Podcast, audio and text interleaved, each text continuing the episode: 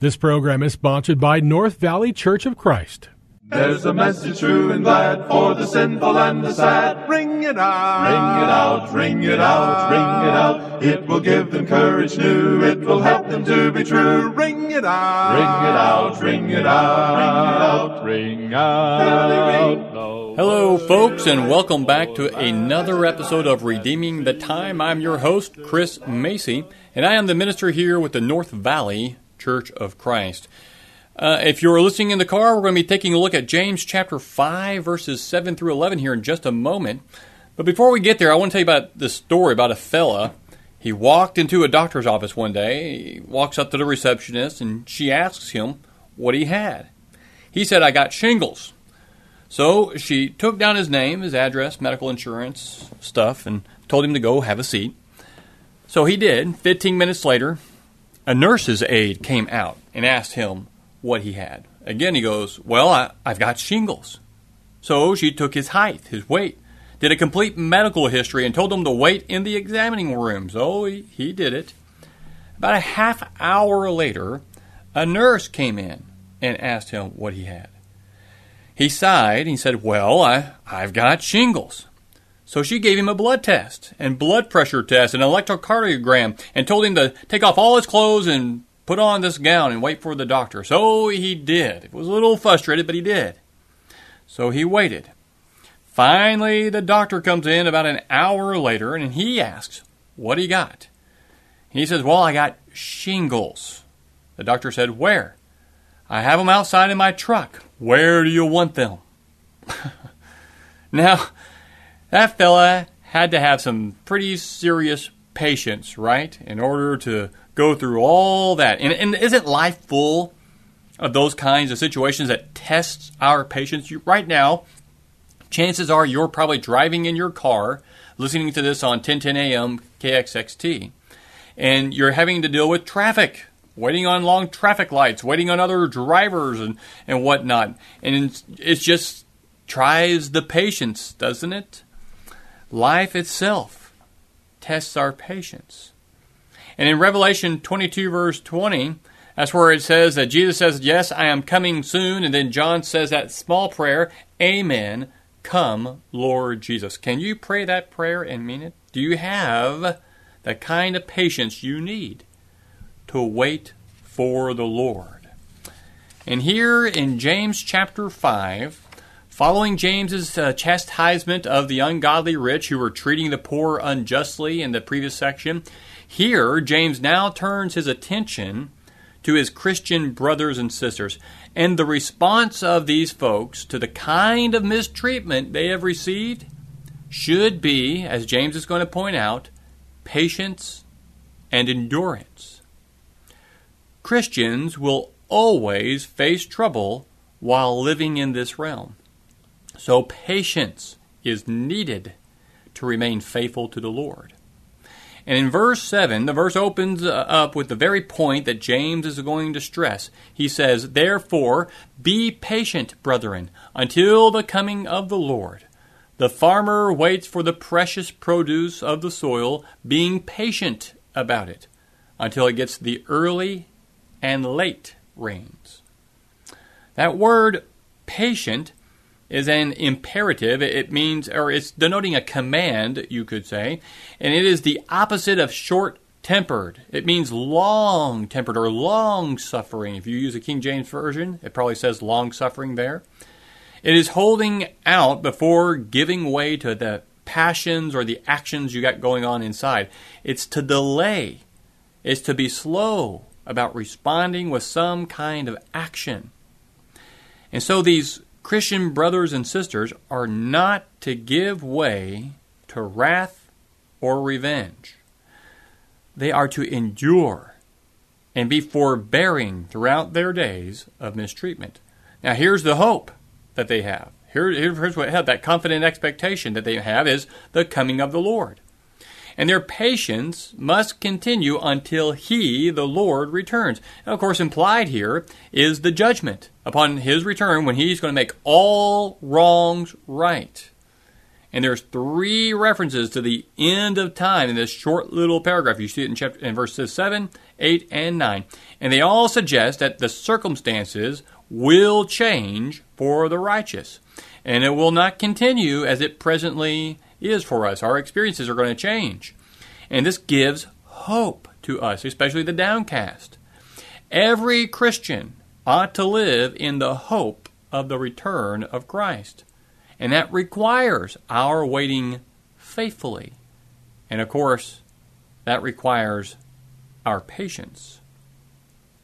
So James joins these, these two concepts together the coming of the Lord and the patient endurance of Christians.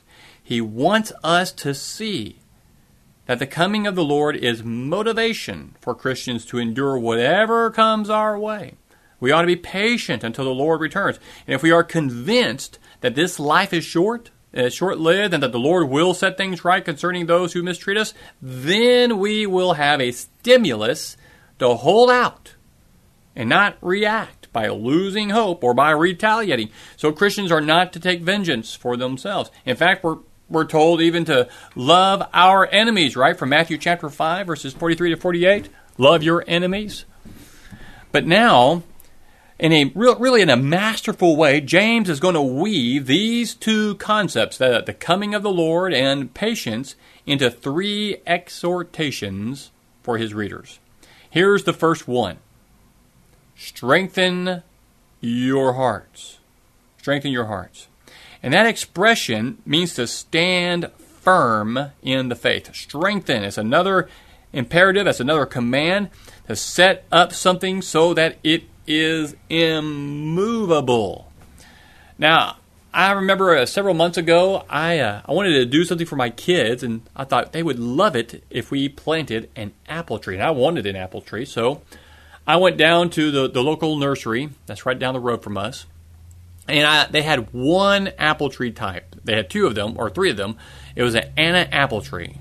I looked it up and I saw that there were uh, there were good trees. They made good fruit and they could produce on the first year, which I couldn't believe. So I bought it, fifty bucks. Brought it home and I had the kids help me dig the hole. We pulled it out. We stuck it in. They held the tree as I put all the dirt in. I explained to them that this is an apple tree and it was going to produce apples. Oh man, their faces lit up. They were so excited. Apples? Really? This is going to make apples. The very next morning, after we planted the apple tree, they, they got up that morning and they said, Dad, are there apples on the apple tree yet? I said, No, son. It takes time, work, and effort. We've got to be patient. And James offers uh, that kind of example about the farmer who must wait for the harvest, right? He doesn't expect his harvest on the day he plants the, the seeds. He has to labor for some months before he is entitled to the fruits of the field. He might even suffer several disappointments before the harvest comes. Yet, he does not lose his head. He doesn't react in some quick tempered way if weeds invade or if the price of the crop suddenly drops. He does not plow up the field in anger, nor give up simply because things do not go his way. He does not despair or give up simply because it takes time for grain to grow. If the farmer is to reap the fruit of his labor, he must exercise patience, right? So he waits. He waits for both the early and the late rains that provide what is needed for his crop. And the application from James here, uh, this illustration of the farmers, is obvious for us. Any mistreatment we might receive should not take us off track. We cannot allow suffering to provoke us to wrath toward our enemies or or to indifference toward God. We do this by strengthening our hearts. That is, to have the toughness of mind to endure whatever trouble comes our way. The opposite of strong hearted would be faint heartiness, which is a give up and give in kind of attitude. The heart that is strengthened has a fixed purpose and holds to no other. What kind? Uh, sorry about that. I had somebody knocking on my door. So we cannot allow suffering to provoke us to wrath toward our enemies or indifference toward God. So, we do this by strengthening our hearts, toughening the mind.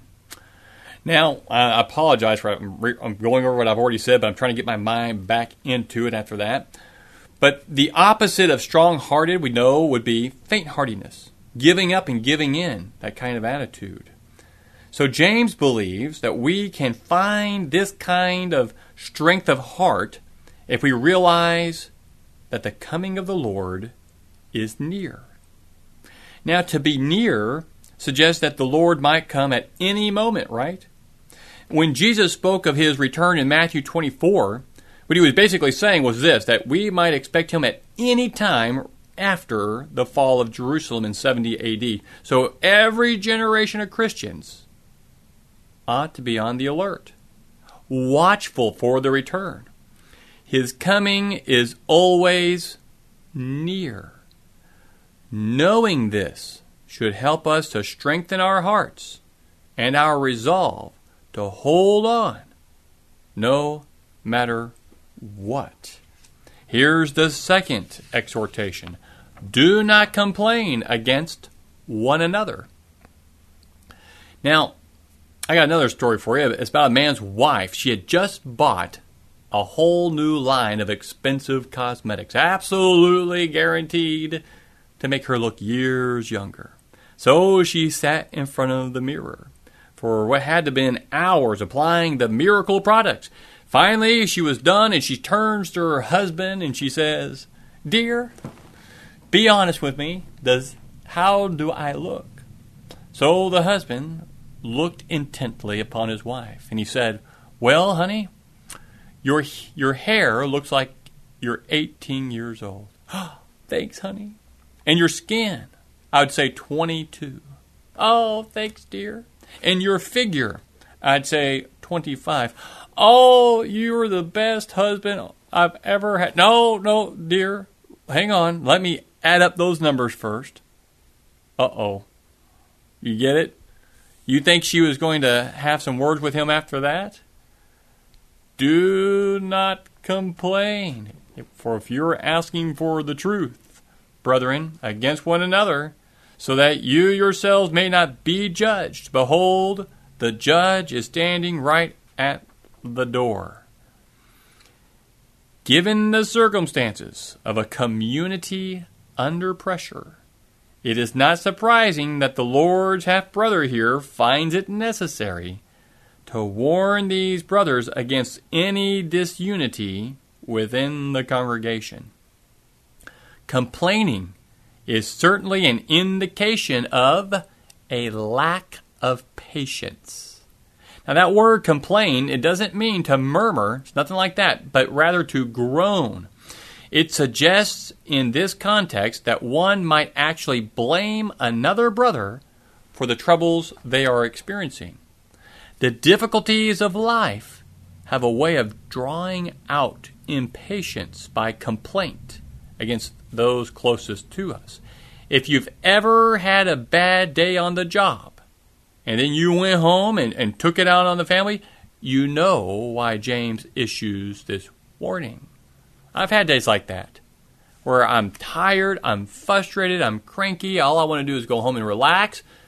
But as soon as I go home, all four of my kids want to play. They're on me within literal seconds. That's, not an exaggeration. I know. As soon as I go through that door, they're on me, grabbing on my legs, jumping at me. Every one of them asking a question. I have two dogs bouncing off the floor, wanting to put their wet nose on me, and it it just wears my patience thin. It's difficult. We need to realize that to complain against one another in the body of Christ is to risk the Lord's condemnation when he comes. And James speaks of the Lord here as judge.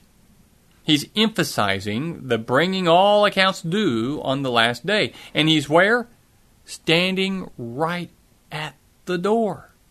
Now that suggests his entrance into this realm is near. We have that concept of that quick or soon return. His hands on that door. He's ready to burst onto the scene at any moment. And when he does, what is he going to find? And I think James, James makes this paints this picture for a reason. It's like whenever I put my kids to bed, and I want them to go to bed, go to sleep. I know they're they're kids, so they'll be awake. They might play a little bit, but after a while, I expect them to go to sleep. And if they don't, if they're being too loud, I might go over to the door and jiggle the handle, right? And I'm not going to open it, but I jiggle it, and they get real quiet because they know I'm there. And that's my way of letting them know I hear you. I know what you're doing, and you're not doing what you ought to be doing. You better settle down. And that's what James, I think, is trying to paint that kind of picture for these folks. When, when Jesus opens the door, what is he going to find? Is he going to find his servants patiently waiting for his return with their eyes glued to the door? Or is he going to find them distracted, unconcerned about his coming, engaged in the pitiful mistreatment of one another?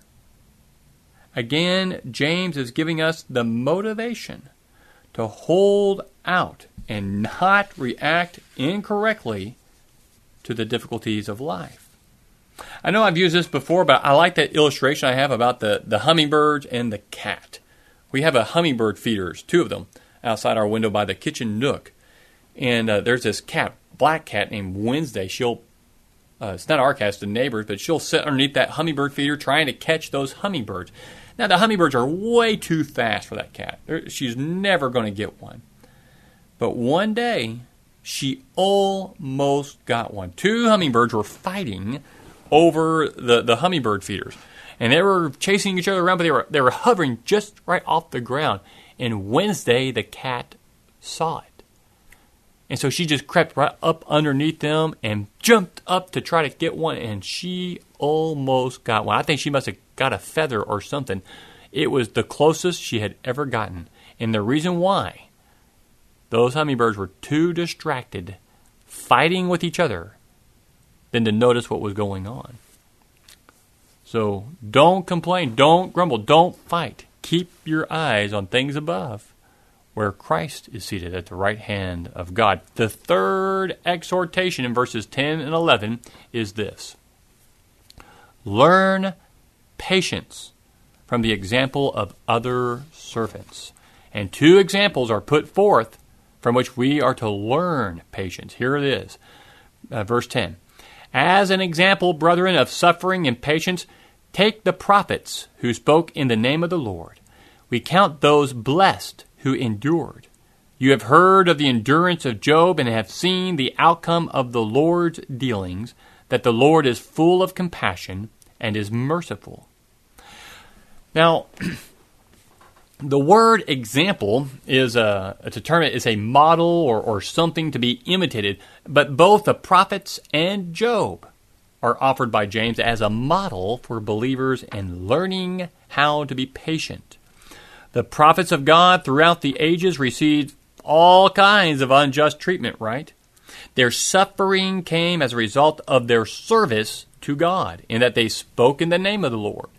These were the ancient preachers of God who delivered his message and reaped the consequences of opposition to that word. And when you, if you just do a quick review of the lives and the ministries of Isaiah and Jeremiah, they would serve to illustrate James's points. These men, they were sent by God for the purpose of delivering a message to benefit the very people who mistreated them. If God's people would have listened to the message and obeyed whatever God required of them, they would have been blessed by God. These prophets are, are, are men that, that should have been honored because they were specially selected by God for the task of taking his message to the people, but instead, they were unjustly treated. Now, that word suffering, that's a term found only here in our New Testaments. When it is used in a passive sense, it's, it's just talking about affliction or misery coming upon somebody. But when it's used in an active sense, in the way it's used here in James 5 uh, 10 and 11, it refers to facing evil circumstances courageously through perseverance. Excuse me, sorry. So, in spite of all their hardships, God's prophets never gave up. apologies. Jeremiah Jeremiah did think of quitting, didn't he? If you ever read through Jeremiah, I've been there recently, you, you read through the part where he thought about stop, you know, quit talking to quit quit the ministry, but he could not. His work was too important. Not only did the prophets maintain their faithfulness to the mission of God, they never turned against their persecutors. They endured it all with patience. And so we certainly count them blessed. We consider them to be great men of God, and so they are, and yet they're examples to us. It is not their great preaching, but it is in their enduring the ill treatment they received. Job is the second example James puts forth for our encouragement. This patriarch of old is a great example of endurance in the face of tremendous adversity. He refused to take the advice of others, as his wife said to him, and just curse God and die. His story of suffering could I don't would be hard to duplicate in, in other generations, especially in our generations. It is so unique. He lost his wealth at the hands of his enemies, the Sabeans and the Chaldeans. That fire came and consumed not only his flock of sheep, but what else? The whole uh, uh, of his servants, save one who came and told him what was going on. and then he lost all his children when the elements of nature were turned against them through that severe wind that crushed their house and it fell down upon them. And if that was not enough, while in that state of despair and severe sorrow, his own body becomes afflicted with boils from the top of his head to the bottoms of his feet.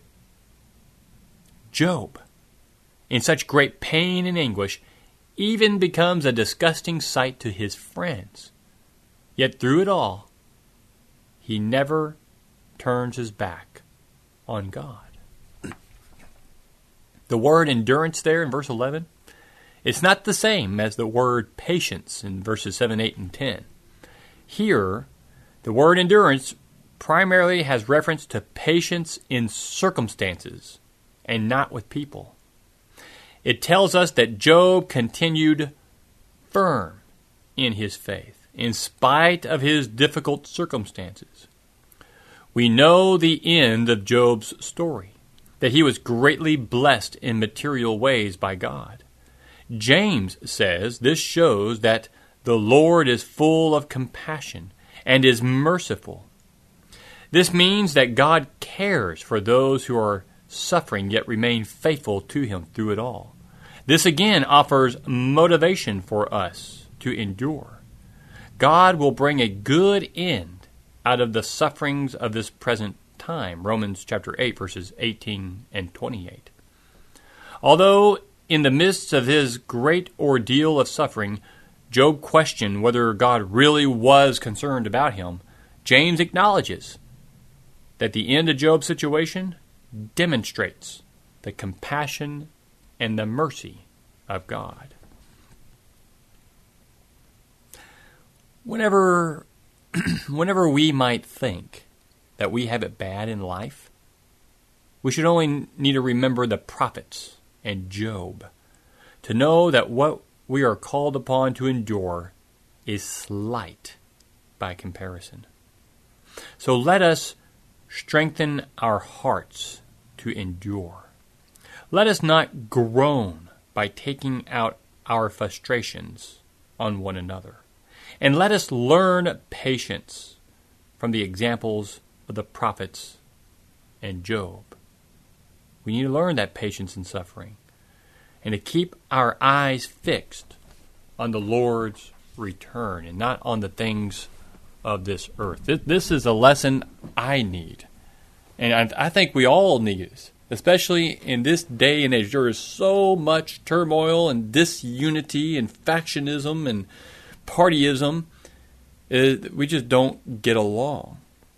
We're too focused on the things of this world.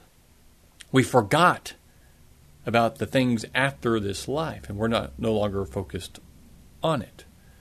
We're thinking about politics. We're thinking about the coronavirus. We're thinking about a lot of things. And, the, and on the coronavirus, I, I get it. That, I get the, the worry there. Here's a, a, a, virus going around. We don't have any kind of um, medicine that we can use for it. It seems like you almost are guaranteed to get it if you come in contact with it. But, folks, and this is not to sound harsh, but the the well, I shouldn't get into all that. I, I think we need to be careful about how we panic about this, and not let ourselves get out of hand. Turn to the Lord, pray to God, know that there's so much more after this life, and focus on Him and leave it in His hands, His capable hands. Well, I appreciate you being with me this afternoon. Um, I know I, I, wanted to get into that coronavirus thing, but I probably should not. Be safe. You know, take care of yourself. Take care of your family. Don't stop going to work. Don't freak out. Know that the Lord is in control. May the Lord bless you in all that you do and keep your hearts secure in His name. Amen. Take care. Of every nation, bring the message out. Sending out to sweep away till shall dawn the better day. Ring it out, ring it out, ring it out, ring it out, till the sinful world be won for Jehovah's mighty Son. Ring it out, ring it out, ring it out. This program was sponsored by North Valley Church of Christ.